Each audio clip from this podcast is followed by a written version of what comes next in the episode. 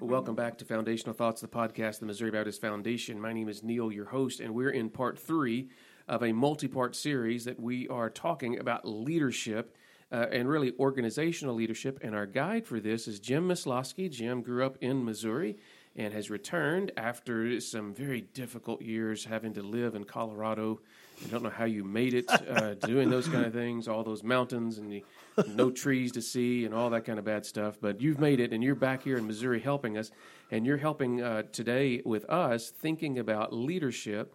And we've kind of talked about that leadership is kind of a power, and it's a power to do good for other people. It's not something you're supposed to hold and make sure that you get the benefit from that uh, though there can be benefit that mm-hmm. comes. But ultimately, our purpose and our reason for doing so is to use the gifts God has given to us and point the world to saying, well, all of that comes from this great, glorious God who has entrusted gifts to us, who has redeemed us through his blood, and actually has given multiple gifts to all of us to be used in different ways. Yeah. And so you're concerned uh, in your role, and what we're talking about today is leadership among people particularly groups of people. We call that organizational leadership. Yeah. And you were talking last time about this pyramid, and uh, we're we're we're kind of slow building the pyramid here because I keep asking questions because the stuff you're talking about is so important. And this this pyramid's got four levels to it, and we started talking in the last podcast. If you missed that one, of the previous one, please feel free to go back and listen to that. But at the bottom of organizational leadership is what you call relational leadership. Correct. Remind us what relational relational leadership really is. So, relational leadership, that's where people begin to follow you uh, because of the way they're treated. Okay. Right? And we said they might not remember what you say or what you do, but they'll always remember how you made them feel. And especially in the in the church world, in the kingdom of God, this is the introductory level of leadership. It's love, right? Mm. God is love. Mm. So we acknowledge person, see the person, talk to the person, value the person. In business, we may not have all those touchy feely things, but we pay the person, and so there's a way that we're right. treating them, and and we all have to master that. Some of us are better at relational leadership yeah. than others. I, I kind of confessed yeah. last time I'm not super great at that. I'm not right. a relational, warm, fuzzy kind of person you want to come hug or anything right. like that. Um, but the, you learn through that. Right. And you have to be somewhat loving. You can't just say, "Well, I don't like people, so I'm not going to be relational." Right, and, uh, and like you said, we don't have to master it. Okay, we That's don't good. have to be the master of relationships because lots of us in leadership position aren't necessarily that. But we do have to be. We have to have a level of competence. Like I said, some of us are professional extroverts. We have learned from others how do I be more relational. How to be, we call it relational intelligence mm. or emotional intelligence. There's a lot of different. Any right. any book. Ken Sande does some stuff. Okay. 360. Okay. His 360 yeah, yeah, yeah. website. He's really good, really good at uh, condensing for leaders. If leader needs help in this area, I would point you to Ken Sande. You might know him as the conflict resolution guy, right? Right. But his his ministry has matured, and he's one of the best guys. There's lots out there, sure, sure. But if you want a shortcut, okay. go to Ken Sande's 360 website. Okay, I may be looking at that while we, while you're talking here, Jim. Yeah. I think those are areas that, that I need because because I, I, don't want to spend too much time on this because we spent a whole podcast on it. But sometimes there is an expectation of performance when you're in that role of leader. And if mm. you don't shake anybody's hand and you look grumpy when you walk in the room, then it's going to be hard for them. It's going to be hard to follow you because you're not treating them well. And even though that may not be how you feel in the top of your emotion, I think for most followers of Christ, we really do feel that we need to provide that, and we should do that, and we are yeah. loving. So sometimes we, I've always, I've always thought that I've had to act my way into feeling sometimes, as opposed to feel my way into to thinking right. sometimes. And so, so, and there is there is the uh, essence of uh, faking it till you make it. Okay, right. That's that's a core a crass way of right. saying acting your way into feeling. Mm-hmm. I right. would caution leaders who struggle relationally, please, not to try to manufacture mm. this to dig it out of yourself. Okay, God is love, mm. and remember our definition we're glorifying God by developing joyful, passionate multipliers for Jesus through radical trust in His power mm. and not ours. Mm. God is love. Neil is not love. Neil is not love. Jim may be, but Neil is Jim not. is not love. Okay. We we cannot dig these out of ourselves. We they're a gift from God. So we go to him and we say, "Lord, I stink. I just I wrestle here. I need you to fill me with your spirit because love is a fruit of the spirit. This is not something we manufacture. This is something that comes from God. And we have to believe, as unrelational as I may perceive myself to be, God is bigger hmm. Than the deficit that I have. And we better learn that at this baseline in the pyramid because we're going to need it more and more and more as he asks us to do more and more. We're going to grow independence on His power. This is an alien love. This is an mm. outside love that invades us. This is not the kind of love that we pull up ourselves from our own bootstraps. That is what a dead heart that doesn't know the Lord has to do. That's when Jesus says, Come to me, you who are weary and heavy laden, and I will give you rest. His invitation is stop trying to manufacture things that you don't have the power to manufacture. Mm. That will that will wear you out. I'm asking you to come to me, and I will give you what you need. Boy, that may have just set somebody free who's listening, Jim, to realize they don't have to create all of that in and of themselves. In fact, they never were designed to. That's the gospel. That is the gospel. That is the gospel. The essence of the gospel. That's why it's so exciting. It is. Because authentic leadership is just an, an outgrowth, a byproduct of the gospel of Jesus Christ. Mm. But there's another phase. There's another level Yes. of that leadership beyond beyond the relational piece. With Right. critical, foundational, got to have that. You call that operational leadership. Yeah. What what is operational leadership? Okay, so operational leadership is the level that a leader gets to where people follow because they see competence. Okay. So you're a leader demonstrates competency, the ability to do things well. Okay. Right? So Makes uh, sense, I So now think. they're following you because of the way they've been treated, but they keep following you because like, wow, that guy does things. He preaches well.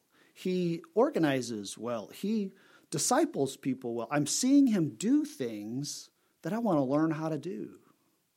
And that can go across outside in the outside the church as well. This is we keep going to a restaurant that still produces good food on a regular basis. We don't typically go to restaurants that have bad food, or we go to the mechanic who's doing good work on the car. That's not necessarily leadership, but it does demonstrate competence in those areas. And so you're saying every person who's a follower really wants a competent leader. Oh my gosh, think about think about a follower who's a Christian that wants their loved ones, their friends, their coworkers to know what they know about Jesus, but they really struggle in communicating that. Hmm. And they they start following a guy who who does that so well, whether it's a Sunday school teacher or a preacher or a, their small group leader, and they go, wow, this guy, the, when he talks, it just makes sense mm. they want to bring their friends to that guy to hear it too. But even as that follower listens to that leader, they are learning, they're being scripted, and they're actually learning to articulate it better because they keep hearing it, right? And so competency is the second level of leadership's operational leadership is just being competent in those areas. When I see somebody that can do what needs to be done that I can't do, right? Right. So I want to follow you. I want to be around you. I want to see that happen. I want to get better at that. I want to get better at that. or become a better person like that person. My wife tries to put me with happy people, hoping that sometimes that will rub off on me, and because because there are sometimes without that, without people to strive to be around, without people to learn from, without people that we trust, we really can't really just grow by ourselves in a box someplace. It really we are really designed to learn in community. I'm not saying we have to do every class assignment as a group project together. I'm not saying that. Right. But many of the most most of the things that are really valuable we learn, we learn in community rather than just reading some book someplace or just on the internet. Right. But but know that leaders are readers. Yes, Leaders are learners. Like part of being a leader is being a, a reader and a learner. So you're always a leader's always growing in their competence. Listening to podcasts. For Listening to instance. That's podcasts. exactly right. Right. And so um, that, that's a part of operational leadership. That they, that's what you do. And because people that are following you aren't necessarily doing that, or may, and especially in your, it depends on what your organization is about, right? Right. of what you need to be competent at. So if you're leading a church, obviously, you want to be good, there should be some competence at making disciples. Not not just good preaching and not just good funerals just- and not just good hospital visits. Right. So we- we have this culture of a church in North America um, that involves all kinds of things that require competencies. But we have to make sure we remember our measure for competency as the church of Jesus Christ is measured against his great commission. Right. Okay, Right. sure. Because here, here's Jesus. He's just come back from the dead. And he says, All authority hmm. has been given to me because I've just come back from the dead. by That, that's pretty significant, I would think. Yes. So listen to what I'm about to say. And he says, Go make disciples of all nations in the name of the Father and the Spirit, the Holy Spirit and the Son, teaching them to obey everything I commanded you. And if you do this, I'm going to be with you forever. Right? Hmm. So if if we're not able to be competent at making, marking, maturing, and multiplying disciples, we could do a lot. We could be competent at a lot of churchy things, but it, if, it, if that is not our measure, we're missing the mark by a huge amount. Jesus said, you know, many of you cast demons in my name and call me Lord, Lord, but I don't know you hmm. because you you didn't pay attention to the most important thing I gave you to do, right? Because here's Jesus in his big four chapter gospel, right? First chapter is creation, second chapter is the fall, the third chapter is the rescue chapter, and the fourth chapter is restoration. And we are living in the rescue chapter. He introduced this chapter with that great commission. This is what you must be about in my kingdom. I'm the star of this story. You're supporting actors and actresses. This is the script. Make, mark, mature, and multiply disciples for my glory and for your joy. That's where our competency has to be. That's a little scary there, Jim, when you're talking about operational competency, because I'm thinking, okay, I can preach okay, and I can go to the hospital, and I can go to the deacon's meeting and survive that if it's bad, and I can be nice to little old ladies, and I can do all, all that stuff. And, and I'm not saying, I don't think you're saying those are all wrong and we should get rid of them necessarily. Not at all. But the real operational competency is disciple making, and you kind of gave some an alliteration there that I, I missed pretty quickly there that we can uh, mark and measure and make. What, what are all those things when you're talking about of a way to define the competency or to be able to articulate and define the competency? So we talk about making disciples. Okay. And we all have a different idea what that means because we don't get specific enough. Right. right? But if you break down the Great Commission, you make disciples Okay. by sharing the gospel, Okay. uh, wa- sh- being faithful witness and watching the Lord radically, miraculously bring somebody from a spiritually dead state to a spiritually alive state. That has to happen first. Okay. That's called making disciples. Okay. Then you mark a disciple Okay. You mark a disciple through baptism and membership in a church. Okay. Membership has completely lost its meaning, but in our culture, membership matters, and it is biblical. I don't care. You can argue all you want. Membership is biblical. Marking a disciple is this public proclamation to say, I am choosing to follow the Lord, and I'm asking mm. you to hold me accountable to that. Baptism is this beautiful picture of dying and being brought back to life, right? That's the you, you share the gospel in baptism, but that baptism then becoming a functioning member of a body. You you cannot be a disciple on your own. Hmm. But our North American culture makes it a very individualistic thing. It does. And it's a team sport. This is not an individual event. This is a team sport. And, and so membership, the marking process is baptism and membership. Okay. That's meaningful, that draws a person into this team. Then you mature them, right, through uh, worship and authentic community and growing deeper to know the Lord and going and showing the gospel boldly. And that's then you move into multiplying, right? So that's that is the process of disciple making, making, marking, maturing and multiplying disciples. Wow. And and as I begin to just roll that around in my head a little bit, I may we may not be as competent operationally as I think we were before we started this conversation, if mm. that in fact is the measure. That's right. I, that's I think it's the the sobering thing that we have to look at ourselves really closely and say, are we measuring the right thing? Am I competent in the right core competencies? Right. Because there are, I think, they don't they do some testing where there's core competency testing, and yes. you've got to have this and this, and so that's great that you can right. take these other things.